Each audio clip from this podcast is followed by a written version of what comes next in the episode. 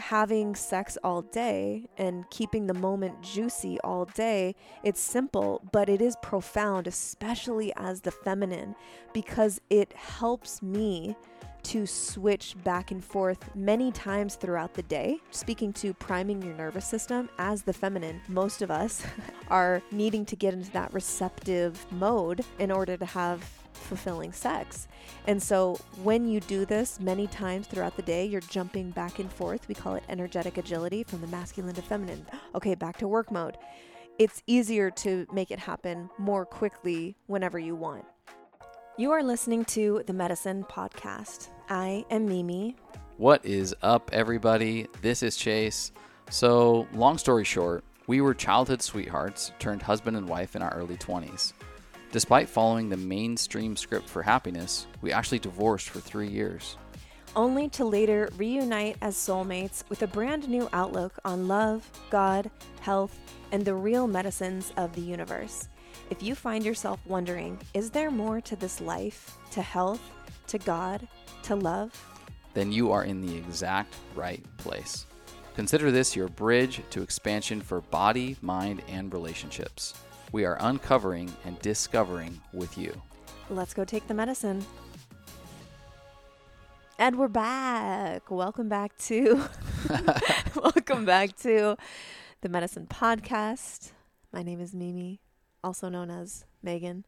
Did you guys know that my given birth name is actually Megan? Spelled very specially, M-E-A-G-A-N. Megan. My mom wanted to make me special, so she added an extra A in there.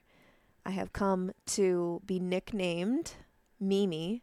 So if you're listening and you are just finding this out, little fun. Yeah, I throw people off because you've never been Mimi to me. Until 3 years ago? Yeah. And I will externally say that, but it still feels weird to say. So I typically say Megan. I've never even called you Meg, which my family calls you Meg. Your family calls you Meg. Yeah. You're always Megan or lover to me. So yeah, it's one of those two. I used to call you Bud. We used to call each other Buds. Yeah, we don't do that anymore. While we are absolute buds, we are 100 out of 100%. I don't even know if that's a thing, but we are absolute buds, absolute best friends. But we realized, in line with the conversation today, that this was actually referring to each other as buddies put us into this roommate dynamic. Yeah. And it kind of stifled. Wow, I just created an air bubble in my throat. It kind of stifled sexual polarity. Yes. And so if we were like, hey, bud, hey, bud, hey, bud, hey, bud, hey, bud, oh, now sexy time, you feel like you're having sex with your bud. Yeah. Yeah, we don't use the bud word. A couple times in part 2, it's come out, just slipped out of my mouth on accident instead of babe or baby. Yeah. And it brings up my king. It brings up divorce trauma. Yeah, whenever it slipped out. It's only happened twice, but when it does, I'm oh. It's like nails on a chalkboard. Yeah, it's I didn't mean that. So, but yeah, that actually was a useful segue into, talking about the topic of today's episode, which is something we've alluded to over and over. If you've been a longtime listener of The Medicine, we've referenced this concept of having sex all day. Mm-hmm. And we now are all right, we need a full episode dedicated to sex all day. What it is, what it means, how to do it, how it can benefit, you and your life, your relationship. And while I absolutely support all-day intercourse, this isn't about that. It's a fun way to explain that the sexual dynamic can and should be taking place all day in the container of the relationship. Right. Because the way that we look at this, and we'll get into this today, is that every energetic exchange with your significant other has the potential to be foreplay for intercourse. Yeah. And sex is just such a loaded word, man. There's so much under this umbrella of sex. Mm-hmm. And we are going to be scratching the surface and really talking about it in one sort of perspective today. And I know that this is going to be something we continue to get into as time goes on. We are not sex coaches. No.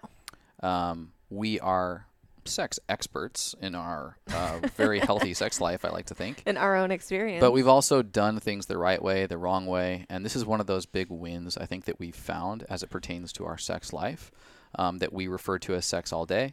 And it really has very little to do with like the actual action of the bedroom dynamic or being naked or having intercourse. It's kind of all the things that are around that lead to a really, really fun, satisfying, satiating, exciting intercourse experience. So stoked to get into it today. Yeah. And just before we find out what's in your cup, I do want to give just a couple disclaimers. First is obviously you saw from the title, we're talking about sex in all of its forms, speaking to our experience. So if sex talk makes you uncomfortable, probably not the episode for you, but I doubt you clicked on this episode if that's the case for you. But, you know, Mom, if you're listening, you're going to hear some juice about our life. So just beware. Maybe skip this one, Mom.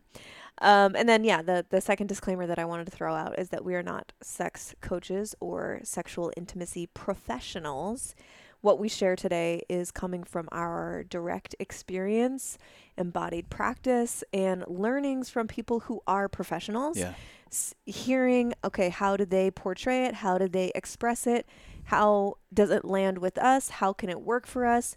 What parts do we want to take in? What do we want to maybe leave that doesn't resonate with us? Mm-hmm. So this is our interpretation through our own experience. So take what lands with you as the listener and leave the rest. We are simply sharing practices that have amplified our own sexual intimacy and connection and all of that. So disclaimers, done. I want to know from you, my love. What you got going on in your cup? In my cup is none other than Mushy Love Latte, baby. Mm-hmm. It's a rainy, kind of chilly day, October day in San Diego. Mm-hmm. Feels like the Pacific Northwest in a lot of ways. I love fall. And the myth is that San Diego is sunny and 75 all year long. And that's like 90% true. But there is the occasional like seasonal day like this fall weather we're having today. Mm-hmm. And so what a perfect day to have an afternoon Mushy Love Latte. Why can I have this in the afternoon? Besides the fact that it's delicious and warm. Well, it doesn't have caffeine in it. Mm-hmm. And we intentionally made this thing caffeine-free. Mushy Love Latte is our child. It's our baby. We created it. It's our product. And it tastes freaking delicious. Been consuming it now for like 3 months straight, multiple times per day. And just noticing a ton of benefits as it pertains to hydration, skin health. It's very satiating. Mm-hmm. It's not amplifying. It's very balancing. Tremella, 500 milligrams of tremella, the beauty mushroom, 500 milligrams of chaga, an amazing fungi that is included. So we've got a gram of mushrooms in this thing, each serving. It tastes like a liquid cinnamon roll. We've got a ton of different content pieces about how to use this product. Check out our social. Our Instagram specifically, we've got our top 4 ways in a recent reel. If you want to see how we're using it in a host of different ways, cold, hot, as a creamer, as a standalone. And then we also have people commenting on how they use it and how they've gotten creative with it, which is cool to see. Really cool. And I just keep finding new ways of using this. So having a ton of fun with the product, loving the benefits of it, tastes delicious, and it seems like people are loving it as well. If you want to get some Mushy Love in your life, we're ripping through our first, order of this product. We are in the process of getting another order in. Supply chains in this world are complete chaos.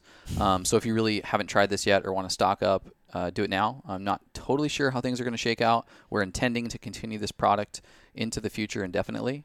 But it's in your best interest to lock this thing down and get some into your life. You can go to GetMushyLove.com and you can subscribe for $38 or you can buy a one-time for $48. Yeah, and actually we share a code with all medicine listeners that we don't share anywhere else, and that's just medicine. MEDICIN. Yep, I'm also, I got 2 cups going on.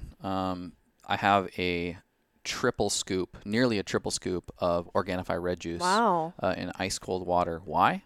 Red Juice has been a staple in my life for 4 years, and it's got really great benefits for nitric oxide support. And why I'm intentionally leaning into that right now is Vitality last week, had a really low week on vitality. And so as it pertains to energy, both with exercise and sex and some of these other things that require like vascular support, nitric oxide is a huge benefit. Yeah. And cordyceps as well is a nitric oxide booster. So there's cordyceps and beets that are in, as well as like just berries that are in this Organifi mixture. And I've been loading up on it. Cordyceps is really supportive of adrenal regulation, and especially as it pertains to the full moon. For whatever reason, around the full moon, I just get drained. I still work out. We still have sex. But I do feel like a dip sometimes in between those sessions. And so Organifi Red Juice has always been very supportive of that for me. And I tripled that thing up, baby. I got a triple shot Organifi Red Juice. No caffeine as well, but it is very energizing and balancing. It's in a clear glass, and it's like so concentrated. It almost looks black. It looks like blood. Yeah, it does. It's bloody. But that's what's in my cup. So, guys, if you want to get some Organifi in your life, I'm sure you have if you've been listening to the podcast at all. You can check it out on our medicine cabinet. Always get a 20% discount. I am the CFO at Organifi, and so this is just near and dear to my heart. If you love the medicine, you love Organifi. That's just a fact. And we're always handing out discounts. If you are a subscriber to either Immune Intel AHCC or Mushy Love, every few months we do giveaways. We give Organifi Go packs or travel packs into those subscription boxes. So which we're probably due for another one. Yeah, we're due for another one. We should definitely do that at least for 1 month before the end of the year. But check it out, guys. I think the code is MIMIFIT if you want 20% off on any Organifi product. And obviously DM me, hit me up on social. My Instagram handle is the_chasen_1. And I'm happy to answer any questions as it pertains to Organifi always. I love these products. I love the people and the company. And so if you support us by using our code, it supports a company that really is out to, heal the world. And I'm so, so grateful to be a part of it. Yeah. Love it. Beautiful. What do you got going on? I got to know. What do you got going on in your mushy mug? Well, I feel like I've had this the last like 4 times we've gone under the red hat. It is my podcast drink of choice. It's ice cold raw cow's milk with about a scoop and a half of Mushy Love mixed in, and I use our electric frother and use the cold foam setting, and it just makes it airy and frothy but still cold, and it's really delicious. And then I also have some, as the water boy would say, some high quality H2O. So I'm keeping it pretty simple, but I'm satiated. No, I love that. Couple housekeeping things before we jump into the content of the episode. Exciting news, and I want to cue everybody up for this. We'll continue to tease it. We are launching a legitimate YouTube channel. We are. We've put some content up on YouTube in the past, testing the video, but it's time to jump into like really good quality production. So keep that in mind. 2023 for sure will be putting every single episode on YouTube with high quality video. We're partnering with a really, really fantastic creator who's going to help us out. So get excited. We will be having... we're excited. We're excited. And everybody else should get excited. But look for us on YouTube. And that's going to be a really fun way to not only just be able to listen to the show, but be able to pick up on the communication that we're giving with our body language. And so I'm excited to roll that out. And then, guys, if you're loving the medicine, if you're loving the podcast, if you love any of the products, we want to hear about it. And we would love it and be so grateful if you shared it either on your social media, with your community, with your friends, through word of mouth. Tag us on Instagram. Yeah, we always love seeing who's listening. It gives us really good feedback on how we're doing, whether we're providing value, whether there's an opportunity to give more. And so we just want to know. So give us a follow, rate and review the podcast on Apple or Spotify, and just continue to reach out because it is nothing but... fun and exciting for us to be able to interact with people who are getting value out of the blood, sweat, tears, and laughter that we put into this content. Yeah, I also want to say too, like we're always open if you know of someone or you heard of someone and you think that they would be a great guest for the medicine, or if you are like, hey, I've never heard you guys talk about blank, you know, throwing out topic ideas. We're always open to hear, you know, what you want to hear more of and what you're wanting. So you can always DM us. Our DM doors are always open, and we're just, yeah, we want to make sure that we're creating content that you all want to hear. That's also fun for us. So, yeah, if you ever come across anyone or have a topic idea, let us know. Totally. All right. Let's get into it. Let's get sexy. So we're going to be talking about 5 ways that we practice and are encouraging others to practice sex all day. But let's lay a little bit of the baseline as it pertains to sex at large. There's going to be so many innuendos in this episode, so... Let's lay the pipe. Buckle up. We're laying the piping for the foundation. So, sex, in what we refer to as the mainstream narrative of life, is pretty much defined as intercourse. Yeah. That is... in heterosexual relationships, penis in vagina. Yes. Generally, sex is the start point is when there is insertion, and the end point is when there's orgasm. I feel like I'm in sex ed. By the way, neither of us had sex ed. We went to a Christian school, and they literally ripped that out of the science textbooks. Yeah, so. They wanted us to think that like it didn't exist. Like if we just don't talk about it, they won't figure it out. So we're still at 32 and 33 years old trying to figure out what this thing is. This thing. What's wild about this is I literally looked into like, all right, how does the world define sex? Yeah. And this is it: penis and vagina, with the start point being.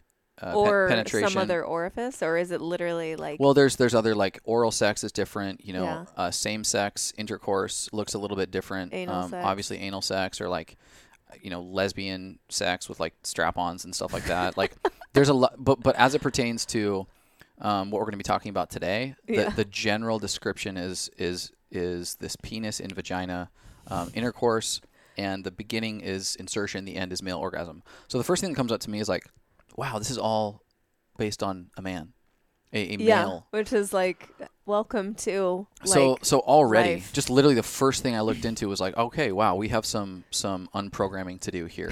Yeah. And then I really was really curious as to like general, from a statistical perspective, sex data, mostly as it pertains to time, length of time, and like orgasm data. And so these were studies that I picked through.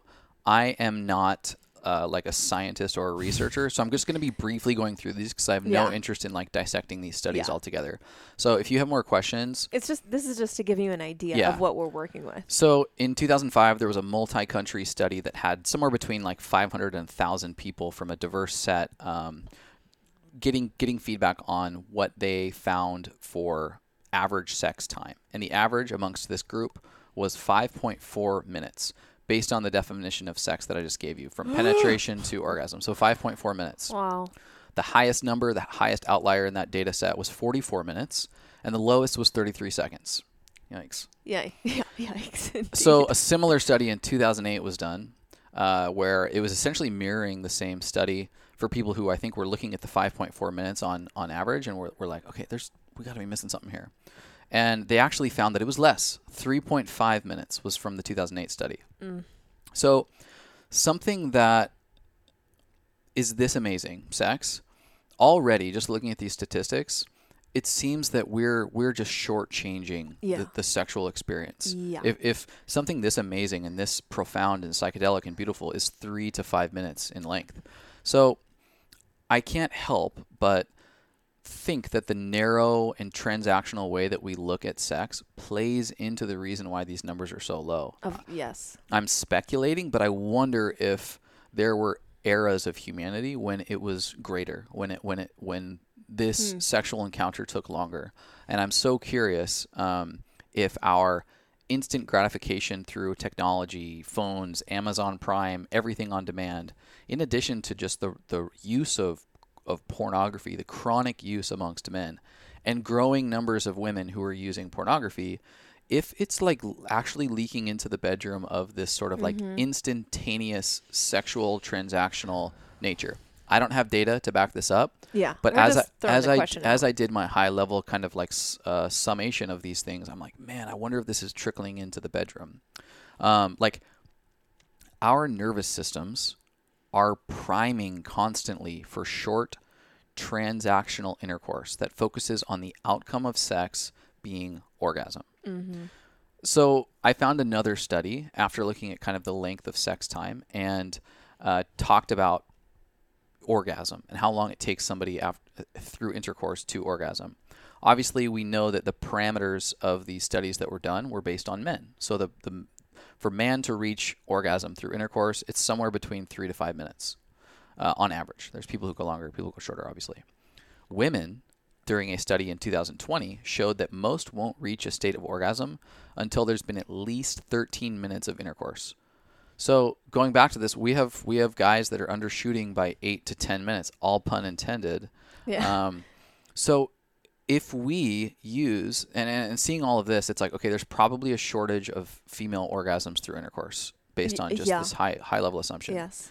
My thought as it pertains to orgasm being the outcome that we're all attached to in the sexual experience, this might be kind of stifling and shrinking the parameters that we see sex through. Mm-hmm. Like, we are clearly shortchanging the experience for women and making the act of sexual flow in our lives very, very limited. So all of this as a baseline to say, okay, let's blow this thing open and start thinking outside of the 3 to 5 minutes that intercourse takes. And how can we start using and leaning into a sexual dynamic throughout the day so that we can experience more of this really amazing thing outside of just intercourse itself? Yeah, because we're going to get into, you know, what we mean by sex all day, exactly what that looks like and everything. But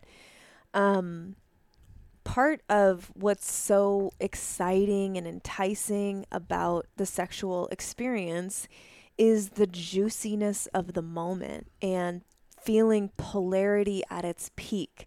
That's the interplay of the masculine and feminine, you know, really playing together, these energies that literally hit and spark. And what we're proposing through this episode and through this conversation is that it doesn't have to be within the confines of the sexual experience, penis and vagina, you know, however long it takes. It can extend out, like you were saying, it can extend really any time of the day. You can feel this magnetic spark, this pull, the juice of the different moments that are available to you throughout the day. So we're gonna get into that. But the goal of quote unquote sex all day is not about having intercourse all day long, like you mentioned at the top of the episode. Although, you know, pretty cool if that's what you can do in your life and that, you know, your life supports doing that, fucking go for it. That's great. But rather, we're talking about the thing behind the thing, which you guys have heard us say. It's like, what's the underlying foundation? What's the thing behind the thing that we are wanting to experience, which I've said is the polarity of the masculine and feminine. And, you know, finding a way to experience these different events throughout our day. So it can help us, or the goal would be to extend the charge, that polarized charge, beyond just intercourse so that the experience of polarity can be felt all day. Then we, you know, you use this as foreplay. If and when you do decide to have intercourse in a way that primes the nervous system to long, sustainable energy exchange that is not contingent upon orgasm. Really, the goal being connection and feeling the juice of the moment. The goal is polarity and sexual balance. And then if the byproduct is better, longer intercourse and mutual states of orgasm for both partners, great. But the intention would be to release attachment to orgasm and removing ourselves from outcome-based sex. And then we'll get into when you do that, you actually probably will have more orgasms. That's the twist in the story. So piggybacking on that, to that point of the more you release attachment to orgasm, the more orgasms you probably will have. Like from our own experience, for whatever reason, one of us will be maybe in a state where we're not feeling like super revved up for sexual intercourse for whatever reason. Maybe it's day 3 of my period, or maybe you're just feeling like low vitality, whatever it is. And then so we offer just one-sided pleasure sessions, just being like, hey, I want to show up, I want to worship your body, and I want to give you pleasure because I'm craving the connection, even though my physical body isn't in a place where it, you know, could really go into it full steam ahead. Then, you know, once we get into it, it's like the intention was just to gift you worship and pleasure. But then it gets me, or it gets you, to a state where it's like, oh, I'm actually like really ready to go now. Yeah. And so it's like we've released attachment, where it's just like, I just want to gift this to you. And then we get into it and it's like, oh, this is turning out way different than what I intended. Okay. We all know by now that the types of products we use on our face is critical to having clear skin that ages well.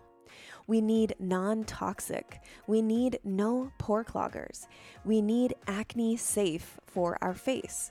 But what about the rest of our body? I have had a hell of a time finding truly clean, quality products to hydrate my legs, arms, stomach, and chest. The pore cloggers in the artificially smelly creams and lotions cause me ingrown hairs and bumps and have way too many hormone disruptors. Then I started using oil, but it always ends up getting on my clothes and my sheets. Ugh, so annoying. But now, all that is in the past because one of my favorite, absolute ride-or-die brands, Clearstem Skincare, has created their Soft Skin Body Lotion and Body Glow Hydrating Oil. These two are expertly formulated with ingredients like green tea, vitamin E, raspberry oil, hemp oil, and a blend of yummy botanicals. The result is the most luxurious dual hydration experience focused on giving you the texture and glow your body craves. Oh, and they smell like actual heaven. Both are anti-acne, anti-aging with 0 pore cloggers and 0 hormone disruptors. I've noticed that in using these two daily, the red bumps and ingrown hairs on my legs have basically all disappeared. My skin feels soft, pampered, and hydrated, like it can actually breathe. Hallelujah. If you want to grab some of this body hydration love, go to clearstemskincare.com and use the code MIMI, MIMI, for a hefty discount on all Clearstem products. Bringing you only the best and only what I'm obsessed with. Enjoy. Yeah, I think the habit of our culture putting orgasm as the outcome of sex has created what I think athletes are very familiar with, which is this idea of, you know, stage fright. And it's, I have to win the game. I have to win the game. Everything's on the line. Everything's on the line. So you step into the arena to play your sport, and there's refs and there's a crowd and there's a game and there's a scoreboard, and all of a sudden you freeze up. Mm-hmm. All of a sudden you're not feeling it. You don't feel in flow. It feels memorized. It feels structured. Okay, I need to score X amount of points for us to win. I need to not, whatever that looks like. And then you're in your head. You're in your head, not in your body. And so, different from you're the athlete who decides to play, just play. You're on the playground, or you're at the gym and it's just pickup ball, and there's no winning. There's no trophy. There's no outcome. And all of a sudden, you are so present. Mm-hmm. You are in flow. You're performing at your best when there's this removal of the stage. Now, you can't live life like that. You need to be able to step up and perform. Yeah. And that's the point. But this is a really great exercise for, one, just connecting with your significant other and being able to gift pleasure to them and for you in the act of giving. But it's also a really great way to just realize the power of removing an attachment to an outcome and experiencing the present moment as it is. And so that it's kind of a way to like reverse engineer where you want to get to, ideally. And so sex all day for us, and this practice of, you know, being very conscious and aware of the sexual dynamic throughout the course of the day, outside of just intercourse itself, you know, it's allowed us to experience more intimacy, even on days we don't have sex. Mm-hmm. It feels like the masculine and feminine dynamic is still nurtured. Mm-hmm. Like you said, it's primed our nervous systems to be ready for sex when the moment feels right, because we're basically foreplaying with our energy all day long. Yeah. And I think that's been one of the biggest things as an adult. Like, even when I, you know, we're healthy, we're vital, we're functional, but life is busy. It's stressful. It's stressful, and your nervous system is in fight or flight. I'm going to get into it a little bit more later, but getting back into that parasympathetic state is so critical for the sexual dynamic. Yeah. Something I never would have thought of when I was like 18 or 21 and just had, you know, libido through the freaking roof. And it's more than just that. It's really like, even when we're totally feeling it, something over the course of the day, a tough meeting, a tough work call, too many emails, all of a sudden you're just not in the mood. Yeah, you're just drained. We only have so much chi, so much life force. And if we're spilling it out to this email or to that fire that we have to put out, like, there may not be just physiologically a lot left at the end of the day for your partner. Totally. And it's just, even though this is not the goal, there was one of the byproducts of this practice has been, you know, longer, more present intercourse. Mm-hmm. Yeah. And I would say, as the feminine, just piggybacking on your point that you just made, you know, I sit in more of like a masculine mode when I'm in work mode. Like, I'm creating, I'm penetrating the world with purpose, and I'm making decisions. And, you know, I do have to be more of like in an analytical mindset. And so any woman that's listening, especially if you're an entrepreneur, but if you just have a job where you have to be like more structured and on target and on purpose, it can be hard to switch from masculine mode to feminine receptive mode and like immediately jump into sex. Yeah. Like, hey, okay, I close my laptop at 5 p.m.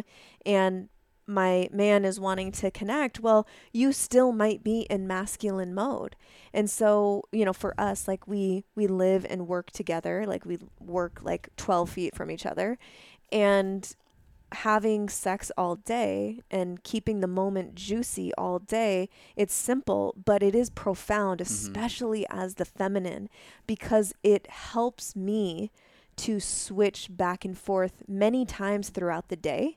And so, speaking to priming your nervous system as the feminine, most of us as the feminine are needing to get into that receptive mode in order to have fulfilling sex. Mm-hmm. And so when you do this many times throughout the day, you're jumping back and forth. We call it energetic agility, from the masculine to feminine. Okay, back to work mode. It's easier to make it happen more quickly whenever you want. Yeah. And so, yeah, for me, this practice has really helped me have more compassion and patience with myself as well, as a byproduct. And this isn't something that I sought out to do, or that, you know, this program that we created, Sex All Day. It's just what has felt good to us in engaging in throughout our day. And so in doing so, I've just started to create a different relationship to myself, my pleasure, orgasm, sexuality, like all of that stuff. And, you know, understanding that sex is not just about orgasm.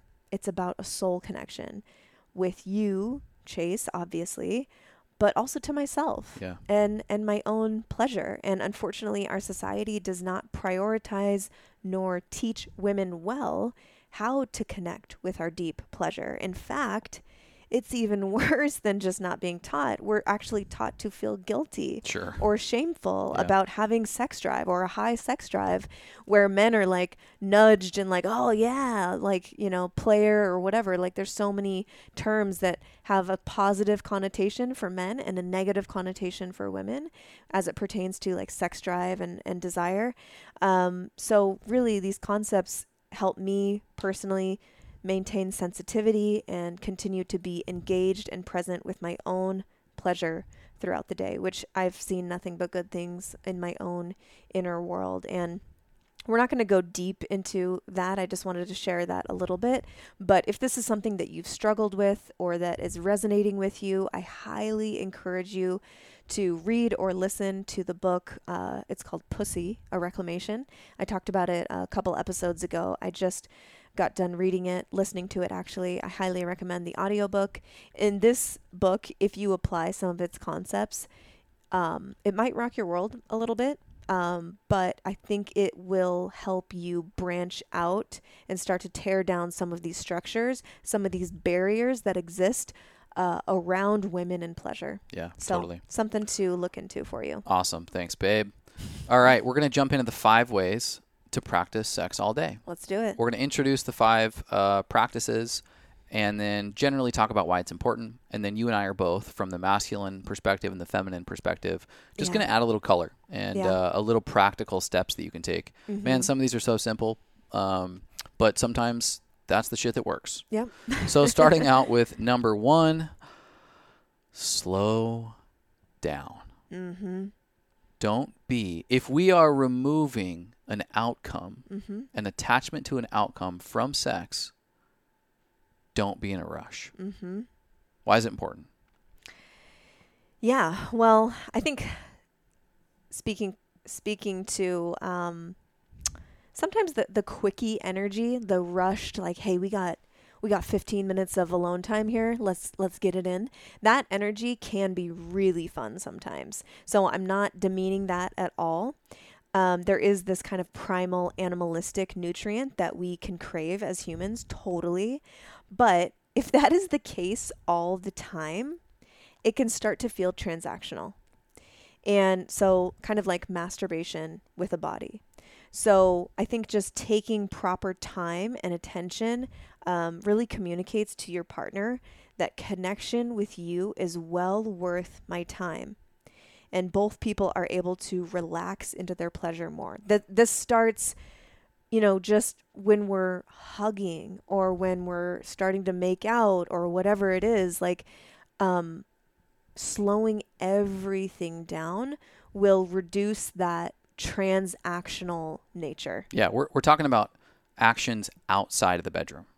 Quickies work because, well, they work when you're younger because you're so dialed, your libido's to the roof. As you get older, it works because you've laid the foundation throughout the day. You've been practicing sex all day to where energetically your foreplay is at the peak and you're ready to have intercourse. Mm-hmm. That's when the quickie works and it works well. Or you're traveling and there's a spark and there's sexual polarity because you're on vacation and there's novelty and there's playfulness. That is sex all day. That's the foreplay. That's the energy. So when you step into the bedroom, the quickie works. Mm-hmm. So if you are removing, as we are, orgasm from, or an outcome from sex, as you practice the energetic exchange of sex throughout the day, what's the rush? Mm-hmm. Slow down. Guys, speaking from the masculine perspective, this is simple stuff. Throughout your day, deep breaths, inhaling through the nose, holding it a little bit at the top, exhaling through the mouth.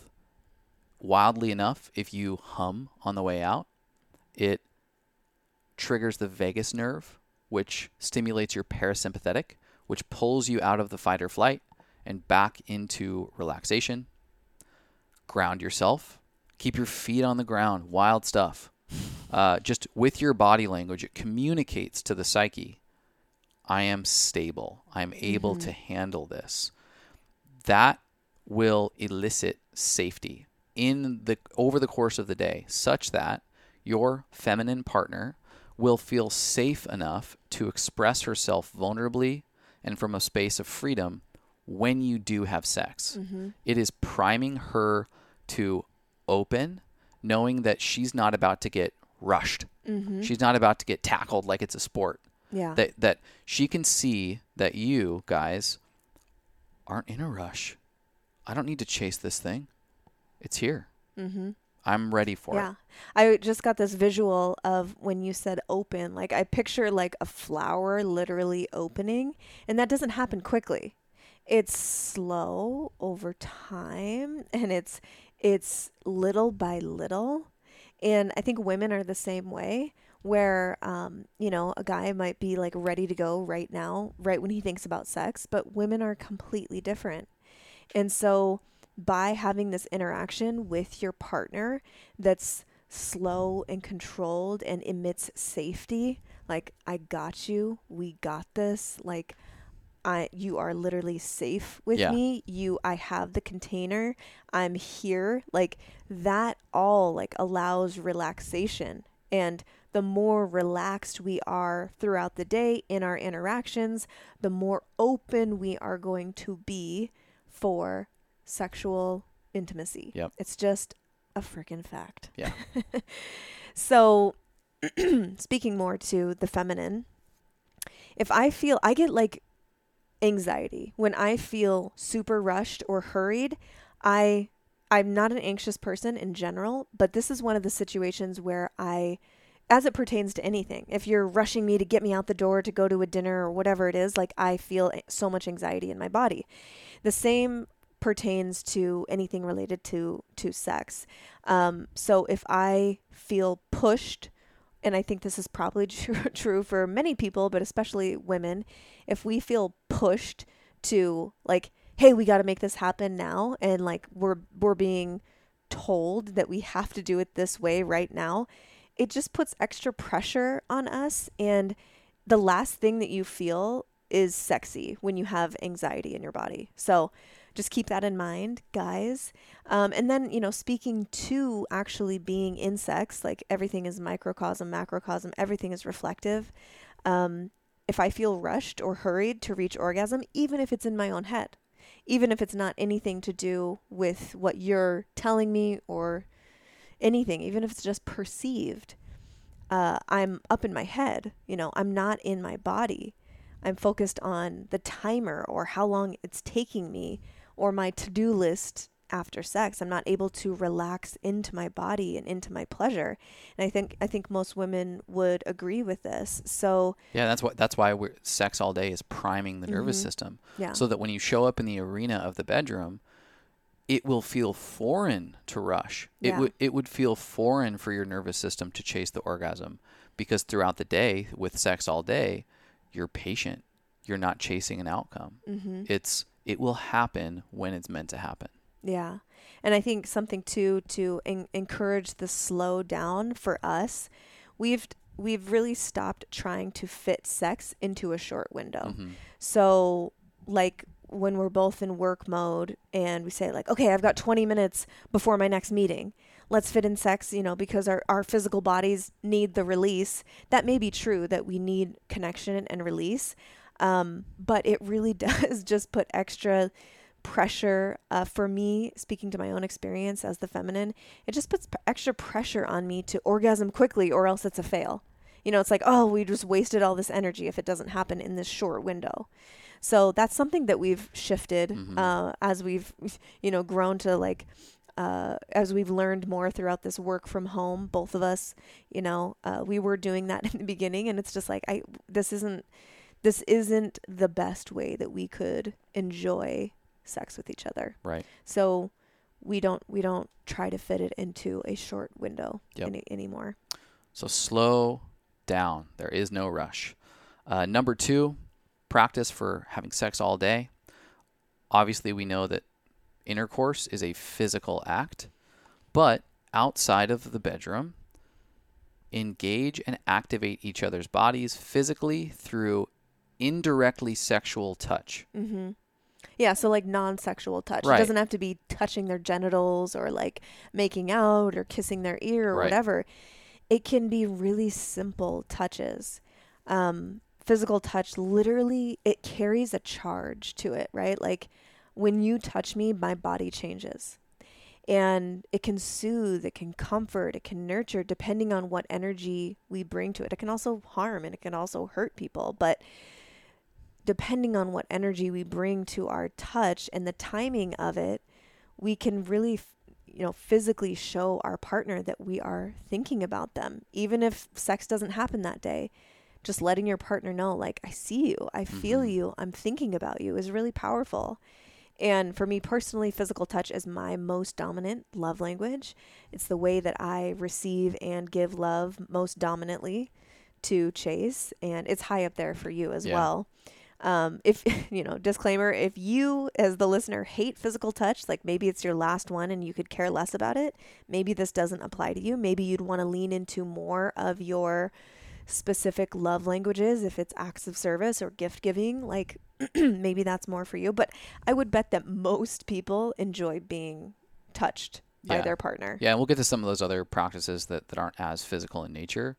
But sticking with physical touch and looking at it from the masculine perspective, you know, the question that I would pose would be, the masculine is penetrating, and obviously sex is penetrating.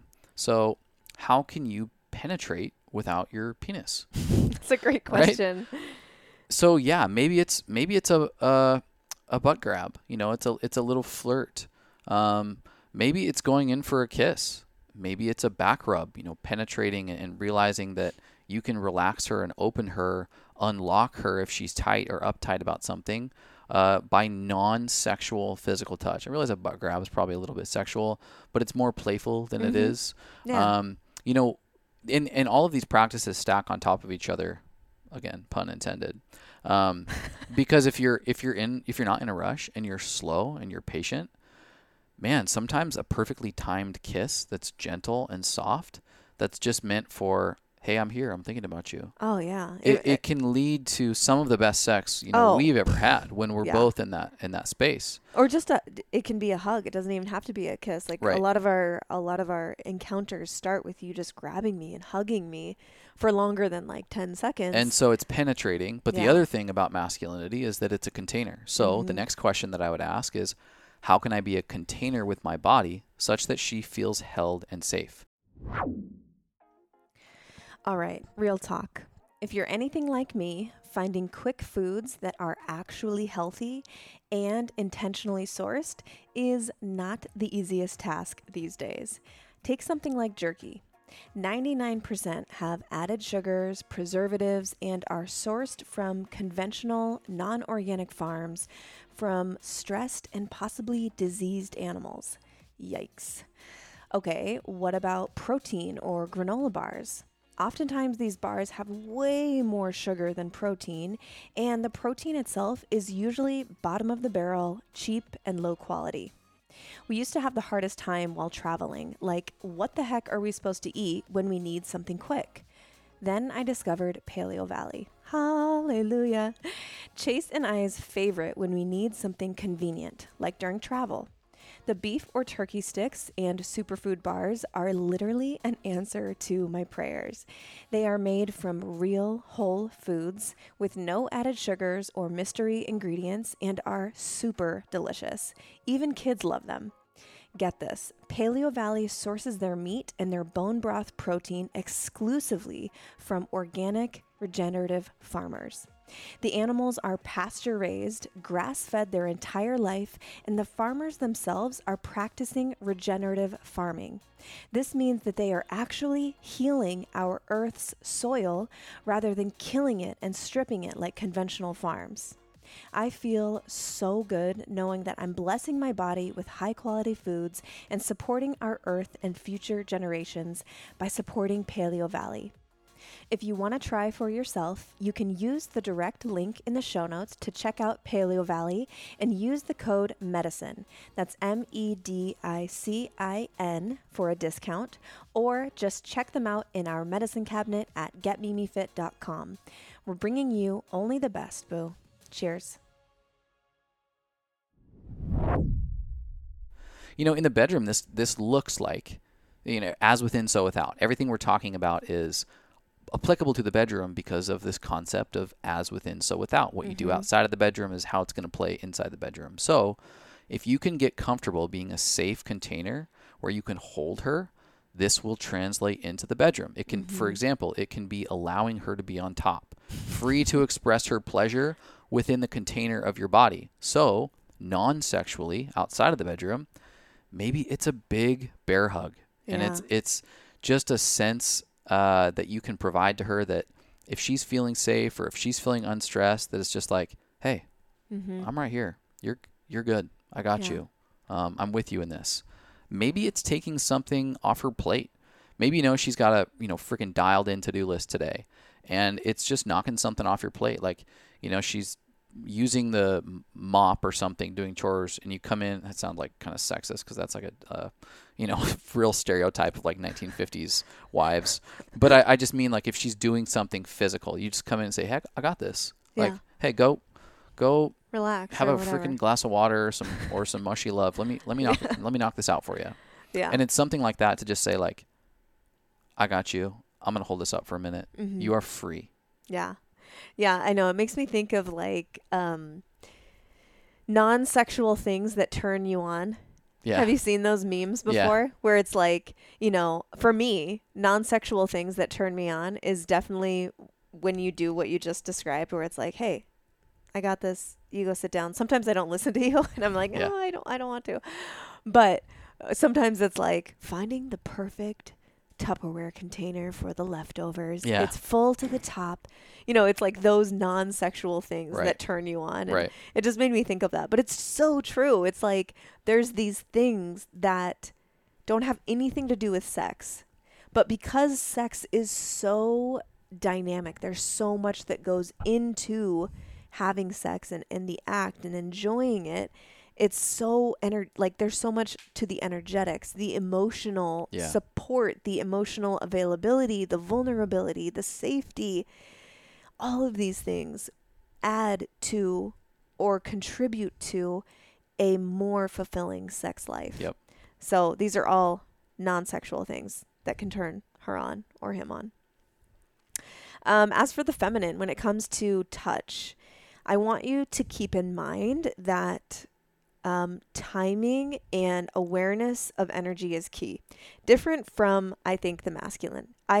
Chase knows I accept any and all touching, hugging, kissing, whenever. Like I could be in the middle of writing whatever, working on something. If you come in and want to kiss me and touch me or whatever, it's always free game. Like I just always want it. There's never enough love, basically. But coming from the feminine to the masculine can be a little different. And these are just nuances in the differences between men and women. So for example, if your man is on a super important work call and you can tell he's dialed in, it may not be the best time to go up behind him and kiss his neck. I think that was something that we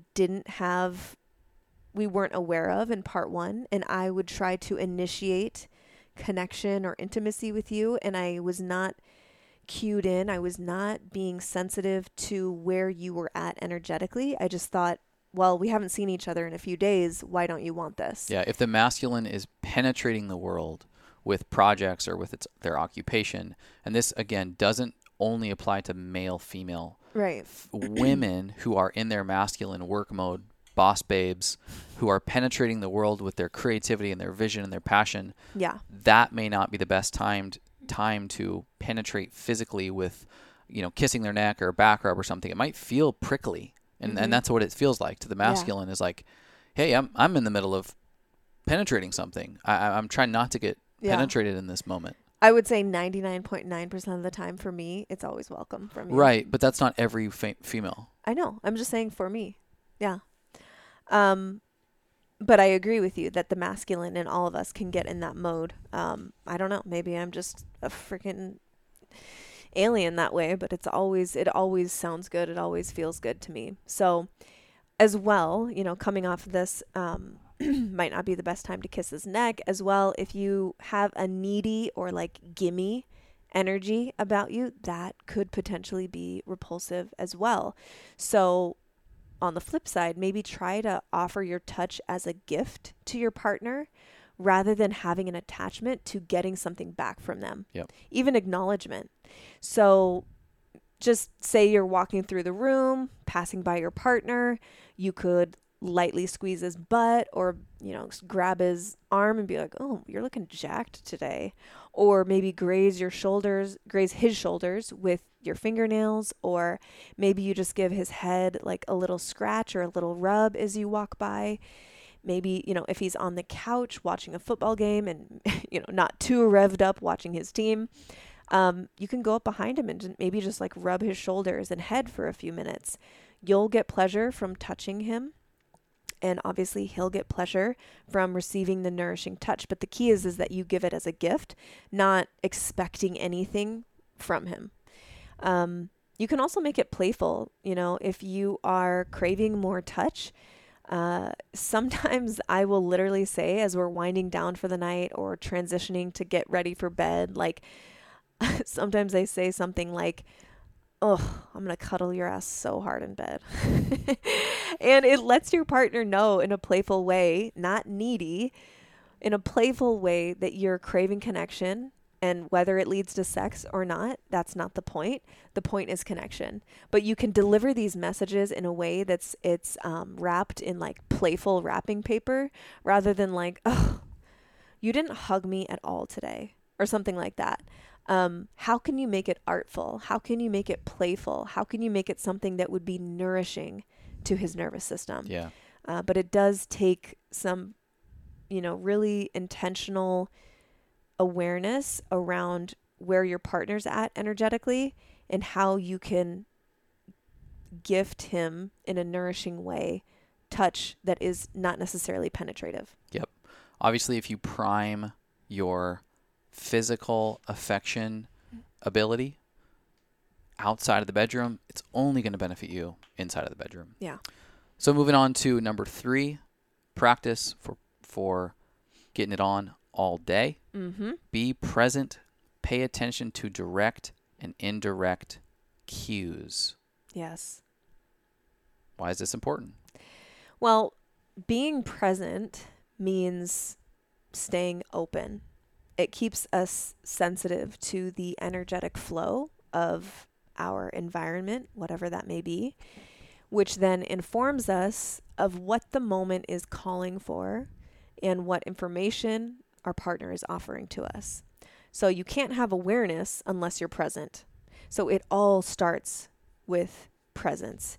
You cannot create more love and connection in the moment unless you are present, not just physically, but energetically and emotionally. And there's a little quote here from my girl, Londin Angel Winters, from the book, The Awakened Woman's Guide to Everlasting Love. And she says, "If we choose to bring presence into our lives, it starts with the decision to open rather than close. When we close, we pinch off love's flow. Game over. When we open, we invite authentic connection. Game on." So it's just painting a picture that, like, if you want to feel the juiciness of the moment, any given moment in any part of the day, it requires your presence. Yep. So really thinking of presence, how I think of it, presence is openness. If I'm dialed in to what's in front of me on my phone, and you're wanting to share a moment with me, we can't have that moment because I'm not present, and which means I'm not open to the moment. Yeah. No, from this, you know, this be present, pay attention to direct and indirect cues. You know, what comes up for me is listen. And before you can listen, you have to be present. But this is listen. Now, sometimes that quite literally means why we say directly.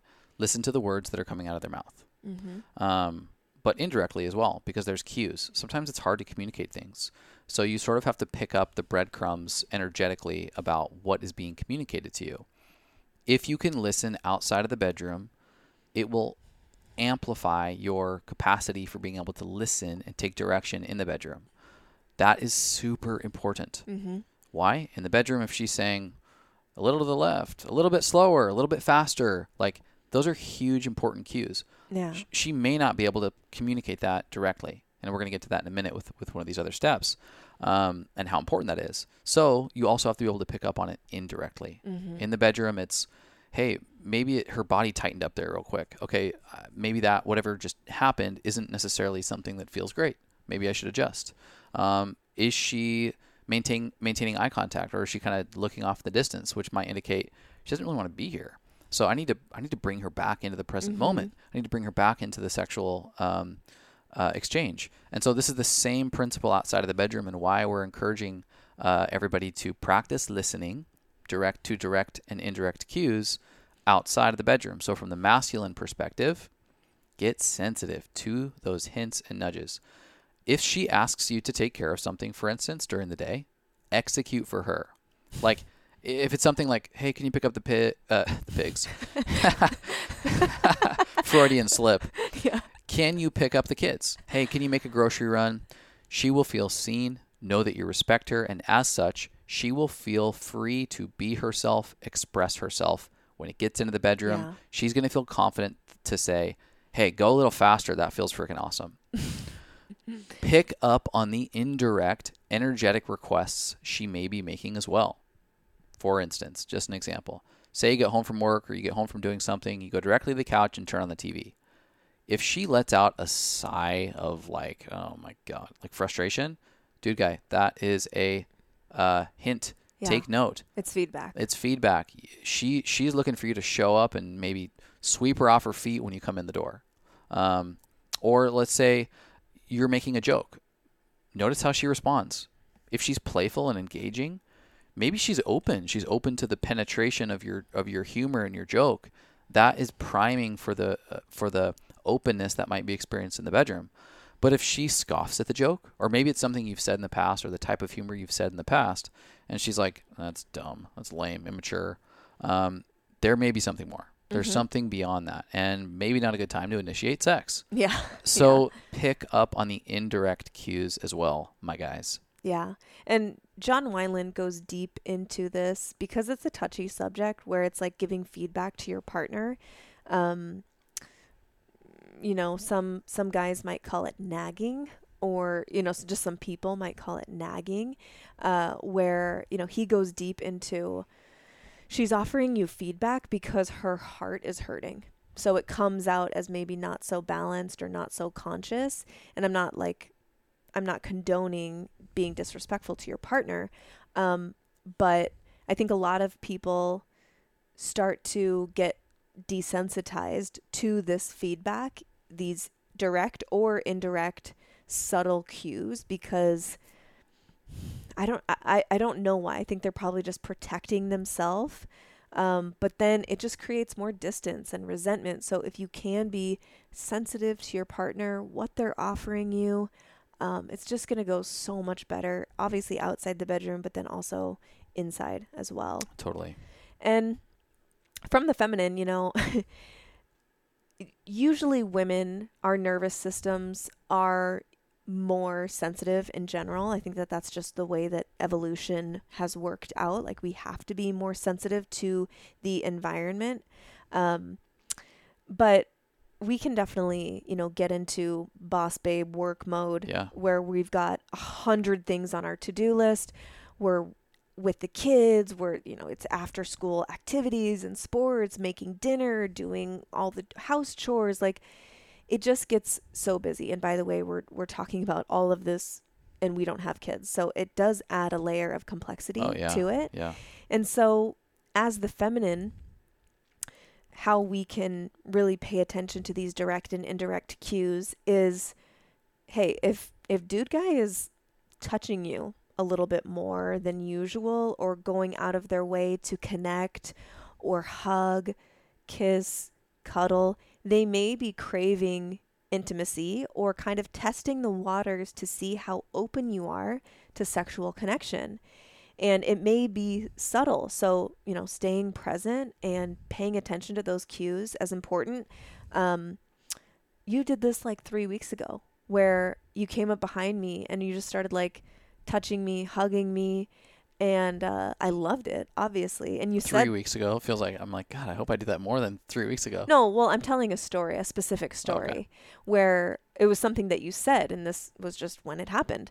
You came behind me, you were kissing me, touching me, and I was like, oh, that's nice. I love that. And you were like, yeah, I was kind of, you said something like, I was just seeing if you were open. And I loved that because at the moment I was doing something, but I was open for business. Yeah. And I'm not saying that every guy has to say that, but if we as the feminine are more sensitive to those cues, that could be his way of testing and seeing like, hey, how open, how flirty, how relaxed is she feeling right now? Is there more? Is there more that this moment can offer? Totally.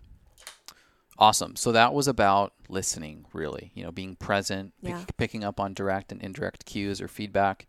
So number 4 is kind of the opposite. It is lovingly being able to communicate your needs and your desires. So giving those direct and indirect cues to your significant other. Yeah. We have a responsibility to,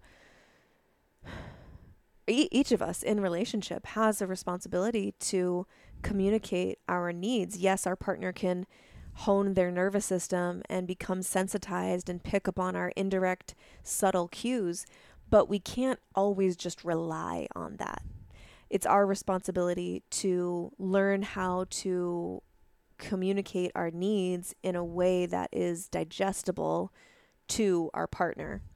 So communication is fucking everything inside and outside the bedroom. And when I talk to women and men, mostly women though, who reaches out to me, most of the problems in relationship come down to communication.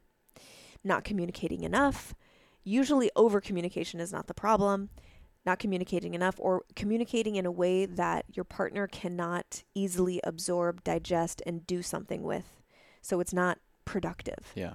So this is a huge thing. And so when communication is lacking or stifled for any reason, the relationship can and likely will suffer. So especially as it, relates to sex, we can't hold back communication from our partner. Inside or outside the bedroom, we each have to take responsibility for our communication and the energy behind it, whether it's actually about the sexual connection or simply that you're having a rough day. It's important to share and not expect our partner to read our mind. Like, that's real maturity in relationship, is letting your partner in on when you might be navigating something difficult or you're just having a low or down day. Then they know that they can show up for you in a different way. Maybe it's not sexual intercourse that day. Maybe it's, a few more minutes of cuddling in bed. And they can respond to that communication. But we have to offer it if we want actual productive action to be taken. And so holding back for whatever reason is just going to lead to eventual resentment and distance stemming from an unfulfilling sex life. Often, each one of us, speaking about Chase and I, as it relates to sex, we will have open communication. Like, if we're feeling it, like, hey, I don't know what you got going this afternoon, but I'd love to connect with you. Mm-hmm. That way it can just like get on the radar of your partner. If you're feeling that, if you want sexual connection that day, feel free to like just throw it out there. Totally. And especially if it's coming from the woman and you've never done this to your guy, oh man, that might like light him up like a Christmas tree. Yeah. Okay, you may have never done this, but next time you brush your teeth, turn your toothpaste tube over and take a look at the ingredient list. You'll probably see things like sodium fluoride or sodium lauryl sulfate or sorbitol or artificial colors like blue dye number 1. These are major hormone and gut disruptors. Do you see glycerin in the ingredient list? That's made from GMO vegetable oil, my love. It's toxic to your cells and actually blocks your saliva from doing its job in mineralizing your teeth. As a registered dental hygienist and lover of true holistic health, I quit using commercial toothpaste and dental products a long time ago. They just do not meet high standards for long-term health, no matter what seal you see stamped on the front of the tube. The ingredient list doesn't lie. If a product is going into my mouth and into my body multiple times a day, every day, in my opinion, it should be clean, reliable, and free of hormone disruptors and gut irritants. which is why Chase and I have completely made the switch over to Living Libations dental products. They are packed with ancient healing herbs, gentle oils, and alkaline buffers. Our favorite is the Neem Alkalinizing Toothpaste. Only a tiny dot is needed, but you'll feel your whole mouth come alive as it breaks up bacteria colonies that cause bad breath while keeping your saliva alkaline, which is essential for a healthy mouth. Not to mention, your teeth will feel super smooth and polished. To try for yourself, go to livinglibations.com and use the code MEDICINE, MEDICIN, for a nice discount. They have a wide variety of products to choose from and amazing customer service if you have any questions on which product is right for you.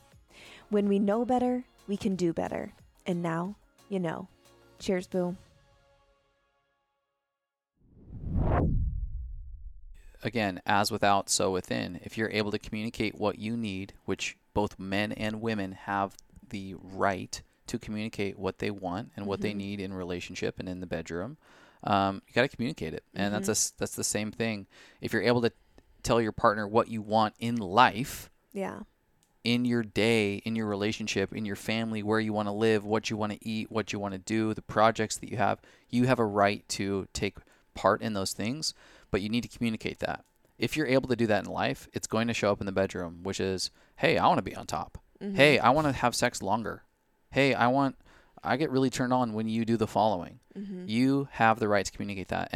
And so speaking to men or to the masculine essence, I think it's tough in the landscape of our world sometimes, as there's lots of like walking on eggshells. It's really not an era of like what men want, because men have gotten a lot of what they want for a long time.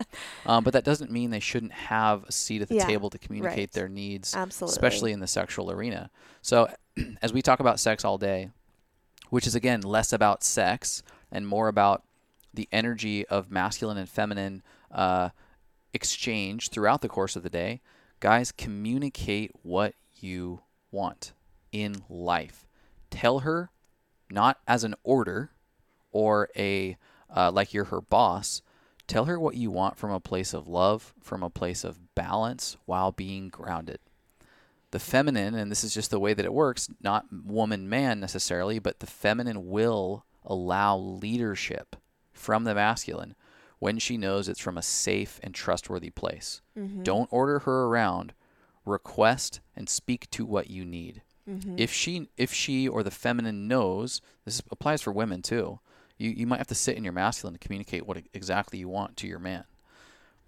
If the feminine knows you're coming from a place of balance and authenticity, and with the goal of the benefit of the relationship, your success, your happiness, your fulfillment, if we're talking about sex, it's your pleasure, they will understand. And so communicate from a place of love, not from a place of, I'm trying to get an orgasm, I'm trying to make money, I'm trying to go on a vacation, but from a place of, this will enliven my spirit. This will be a nutrient for my well-being. This will fulfill my thirst of whatever. And so from that place, you have every right to communicate your wants, desires, needs when it truly is co-creative. And I think most men out there are really good men, and they want to love their woman well, or their partner well. They want to provide. Like, how many times have you heard from men, whether it be in movies or just real life or whatever, and it's like, I just want her to be happy. Yeah. I just don't know how to do that. Yeah. And so I think that men want to know. They want to know what women want. And outside the bedroom, if we're practicing the act of sharing with our partner what we would love, or what we would love more of, just in life, for dinner, or what you want to do this weekend, or what show you want to watch. Like, women have stuffed down their feelings and their desires and their needs for way too long. I'm not saying every woman, but we we need to step out of that. We need to provide information to our partner so that they know what is truly going to make us happy, what we're really craving in that moment, whatever we're talking about. So as you share this with your partner more, you're priming your nervous system again to be able to share that in a more intimate and vulnerable way inside the bedroom. And I think that there's nuance to the conversation of communicating our needs, because it's not, hey, I want this mother effer and you better give it to me or else. Like, that's not balanced. That's not conscious. That's like tyrannical. So when in doubt, if this is you and you've been suppressing your needs, desires, wants, whether it's in your dating relationship or in your marriage or just friendships or whatever, this is a really helpful phrase. Hey, you know what I would love right now? Or, you know what I would love more of? It's a way that communicates to your partner that there's something that you'd love, that you're thinking about, that would really light you up, or that you would want more of. Yeah. Instead of, I want this, or I want that. Like, everything it's communication, yes, but it's also the energy that you bring to it. So again, that also translates to the bedroom, as within, so without. And I have to say this, I know we're talking about sex all day and talking about practices outside the bedroom, but this is something that I felt like I couldn't go without saying in this episode, as it pertains to communicating our needs and what we love or want more of or don't want more of. I think too many women get in the habit of not sharing their sexual needs or fantasies or desires, or even like, that's uncomfortable for me.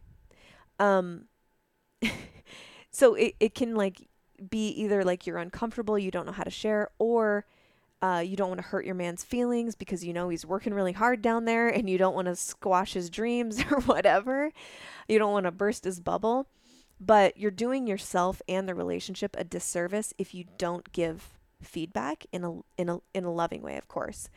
So otherwise, like in the instance of if something is uncomfortable, like I'm talking about during the act of sex, if something is uncomfortable, you need to share, or otherwise you'll just be thinking about the pain and not the pleasure, and he will have no idea. But I will say, if it's a matter of preferences or fantasies, I think it's best not to give that feedback during the act of sex. If it's just a matter of like, I like this, I don't like that. Personally, I'd rather not direct you in the bedroom when it comes to preference. If it's not something that's like urgent or uncomfortable, I'd rather share in a way of like, OMG, I loved when you did XYZ. You know what I would love more of? Something like that. When you're totally, like, it's an hour after you've had sex, you're just talking about the exchange. It can be something like that where you're still giving feedback, but you can kind of cushion it with like, ooh, I loved when you did blank. If it's a matter of preference and you don't know how to start the conversation, you can try the want, will, won't list from our sex coach friend, Alexa. And I'll have a link in the show notes. This is a list of like all the sex acts that you could ever imagine. And it's kind of fun just to go through it with your partner and be like, I don't want to do this. I would do this. Or I love this. Like, if you are uncomfortable in that, this is a kind of a fun exercise. And again, this is all coming back to communicating our needs. Yeah. I know we're talking about sex all day outside of the bedroom, but this is something that so many women struggle with. I couldn't leave it out. There are ways to communicate, and we need to communicate to our partner about what goes on in the bedroom. Absolutely. Yeah. And having sexual conversations outside of the bedroom to where you can have non-charged feedback exchanges with your significant other about what feels good, what doesn't feel good, what I'm curious in trying, what I'm not curious in trying. It's super healthy. If you're the masculine, lead the conversation. Yeah. Ask her. So how did that feel? How was that? Yeah, was there anything that you would want more of, or was there anything that I could do differently or whatever? Just open up the conversation, be the leader. Of course she can do that too, but you know, as the masculine, you can lead that conversation. Yeah, if you show that it's safe. Yeah. By presenting that conversation, if you show that it's safe, you're gonna unearth truths from her heart. Yes, exactly. For sure. Super good. Okay, that was being able to communicate, which is essentially lovingly communicating your needs and desires outside of the bedroom such that it translates into sexual communication in the act. Mm-hmm. Last, practice for having sex all day. This one is one that's just, it's almost like a hack. It is simple, but make eye contact, baby. Mm-hmm. I'm going to tell you right now, if you make eye contact during sex, changes the game. Mm-hmm. Like, eye contact is beautiful and amplifies the entire sexual experience. It really turns it from physical to spiritual in so many ways. Soul connection. And so why we suggest this to be a sex all day practice outside of the bedroom is that because it can be a little bit uncomfortable to stare at somebody in the eyes and be seen by somebody staring at you in the eyes. So if you want to have that amplifying experience inside of the bedroom, got to practice it outside of the bedroom. Absolutely. It is window to the soul. They allow you to connect and empathize with your partner in a way that is really unlike anything else that we have without using drugs. Yeah, right. And allowing yourself to be fully seen can be scary. Yeah. It's disarming. I mean, we've gone through practices, ceremonies, you know, different gatherings with people or whatever. And the first thing to break down barriers that maybe the facilitator will guide people in is walk around the room and make direct eye contact with every single person you walk by. Yeah. It is absolutely disarming. But after that comes the intimacy, because intimacy can only happen when there's vulnerability. So being seen can feel very disarming and vulnerable, but that's where the juicy intimacy lives once we get past that. And really, like, we all want to be fully seen and fully accepted, flaws and all. And making eye contact during the day while your partner is talking, you know, in other acts, you are communicating to your partner, you are important, I see you, you are worthy of my time and my attention. Totally. Yeah. Speaking to the masculine, this is eye gazing and staring into your partner's eyes is energetic penetration.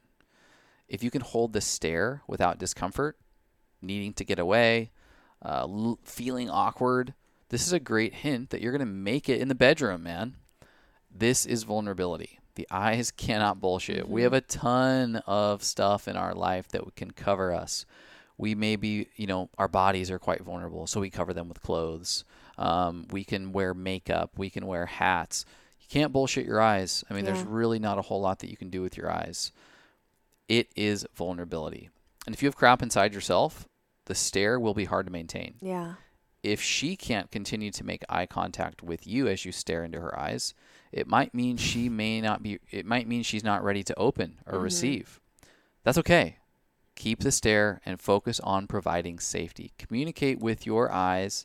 Hey, you are safe here. You're safe with me. I want to see you. Mm-hmm. And I can hold this space. Yeah. That, when it's practiced outside of the sexual dynamic, when it's applied inside of the bedroom, will take the sexual experience from physical to something beyond. You will lose track of your body, your penis, and your vagina, and you'll be so into the sacred union of the sexual experience, it really will take it to another level. Yeah. I laughed when you said... If you have crap inside yourself, it might be hard. It's true. You got crap in there. As the feminine specifically, you know, everyone, like I said, every human wants to be seen and fully accepted. But as the feminine looking at the masculine craves respect and admiration.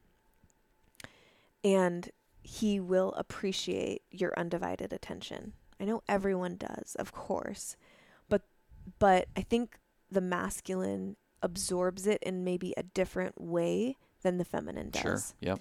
And I know just personally, when I am not engaged and looking at your face when you're speaking to me, if I'm distracted or I'm, answering a DM or whatever, you don't feel as much of that respect, admiration, and attention. And eventually, if that goes on for long enough, distance starts to take place. And that's not what I want. And so, this is something that there's so much in the world to distract us, but like you and me, this here, our connection, our relationship is of utmost importance to me. And so I want to make sure I'm doing everything I can to really water that and nurture that relationship. And this is such a tiny thing, but it's such a big thing. And we say that all the time, do the small things like they are big things, and there will be fewer big things. So, something else too, like I love making eye contact with you, just like from across the room, or like I'll be working at my desk and you'll be in the kitchen and I'll just be watching you like make your drink or your coffee or whatever. And we'll lock eyes for a second. And I don't even have to say anything. Sometimes I'll just like smile, just like a soft smile. And in my heart, what I'm feeling is, oh, I love my life with you. Mm. And that's what I want to transmit to you. And it's just a soft smile. Totally. But, and sometimes I say that too. Sometimes I actually verbally say it, but I know you feel it when I just transmit it through my eyes and my smile. And this is like nutrient dense nectar for the masculine, who at his essence really just mostly wants to provide for the people he loves.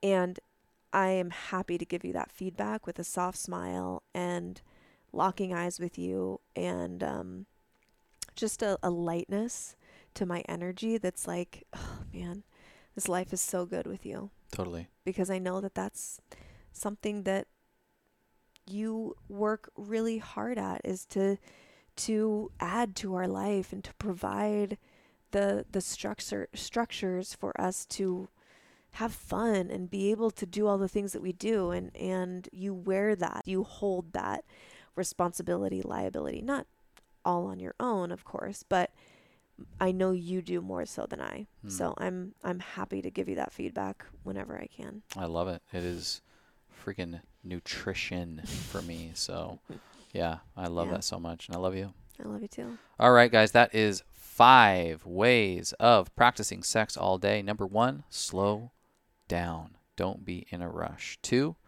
engage and activate each other's bodies physically through indirect sexual touch. 3, be present. Pay attention to direct and indirect cues. 4, lovingly communicate your needs and desires. And 5, make eye contact, baby. Let's go. Love it. Yeah, that's great. Before we go, I got to know what, my love, is your medicine today? My medicine today was our Thursday. Even though it was cloudy and a little misty, and we obviously had a very full day. All of our days are very full. I just love that we both take the time out of our busy day to date each other and spend time together. And we went to coffee, and I got a mushroom cacao chai, and we walked to the beach and sat there, even though it was like lightly raining on us. But just the time and the quality, connection with you in something as simple as just sitting on the beach and sipping coffee or sipping a drink. That's definitely my medicine today. And then it was just fun. It just felt flirty and fun and, light, and, it was great. Yeah. No, I was going to say the same thing. It was our Thursday date. We have been traveling, and so we missed Thursday when we're on the road. And so it was really great to get back, and we've got such busy calendars, like crazy busy. It was not rational to take an hour and a half out of our day to go to coffee. And it was raining. So every reason was telling us not to, but I just felt like fuck that. We need to carve out time to walk the walk and talk the talk, because you got to keep dating each other. You got to keep prioritizing and pushing off even work for the relationship. And so, that was just a blast. And it was like vintage, classic, iconic Thursday date. Mm-hmm. So it was awesome.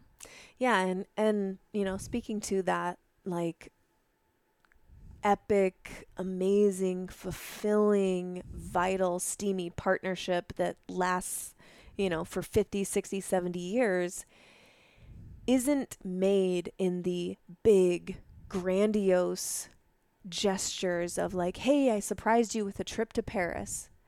Yeah, that's great. Would love that. Cool. But there's so many more opportunities for these small, seemingly small moments of connection that really, they're like the mycelium, like growing in the ground, in the soil. They're tiny, they're filamental, they're like one cell thick, but there's so much opportunity. You can fill the soil of your relationship. Oh, it's not big honkin' roots. It's tiny microfilaments. Yeah. And doing things like this, like Thursday dates, are these micro moments, these microfilaments that just nourish our soil, baby. Microfilaments, baby. I didn't know what that word meant, but I do now. Love it. You are my microfilament. And so is everybody listening. I was trying to have a special moment. Now you're making fun of me. That's good.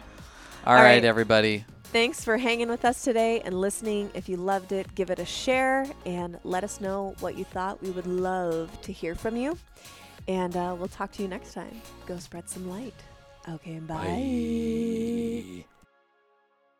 If you liked this episode, make sure you hit that subscribe button in Apple Podcasts, Spotify, or wherever you prefer to listen. This will ensure that every episode drops into your library automatically. Also, make sure you're following me on Instagram at Mimi_TheMedicine to learn more about our favorite health products, foods, and supplements we discuss on here, along with the discounts. Visit themedicine.com/medicine cabinet, or just check the show notes for this episode. Until next time, cheers, boo.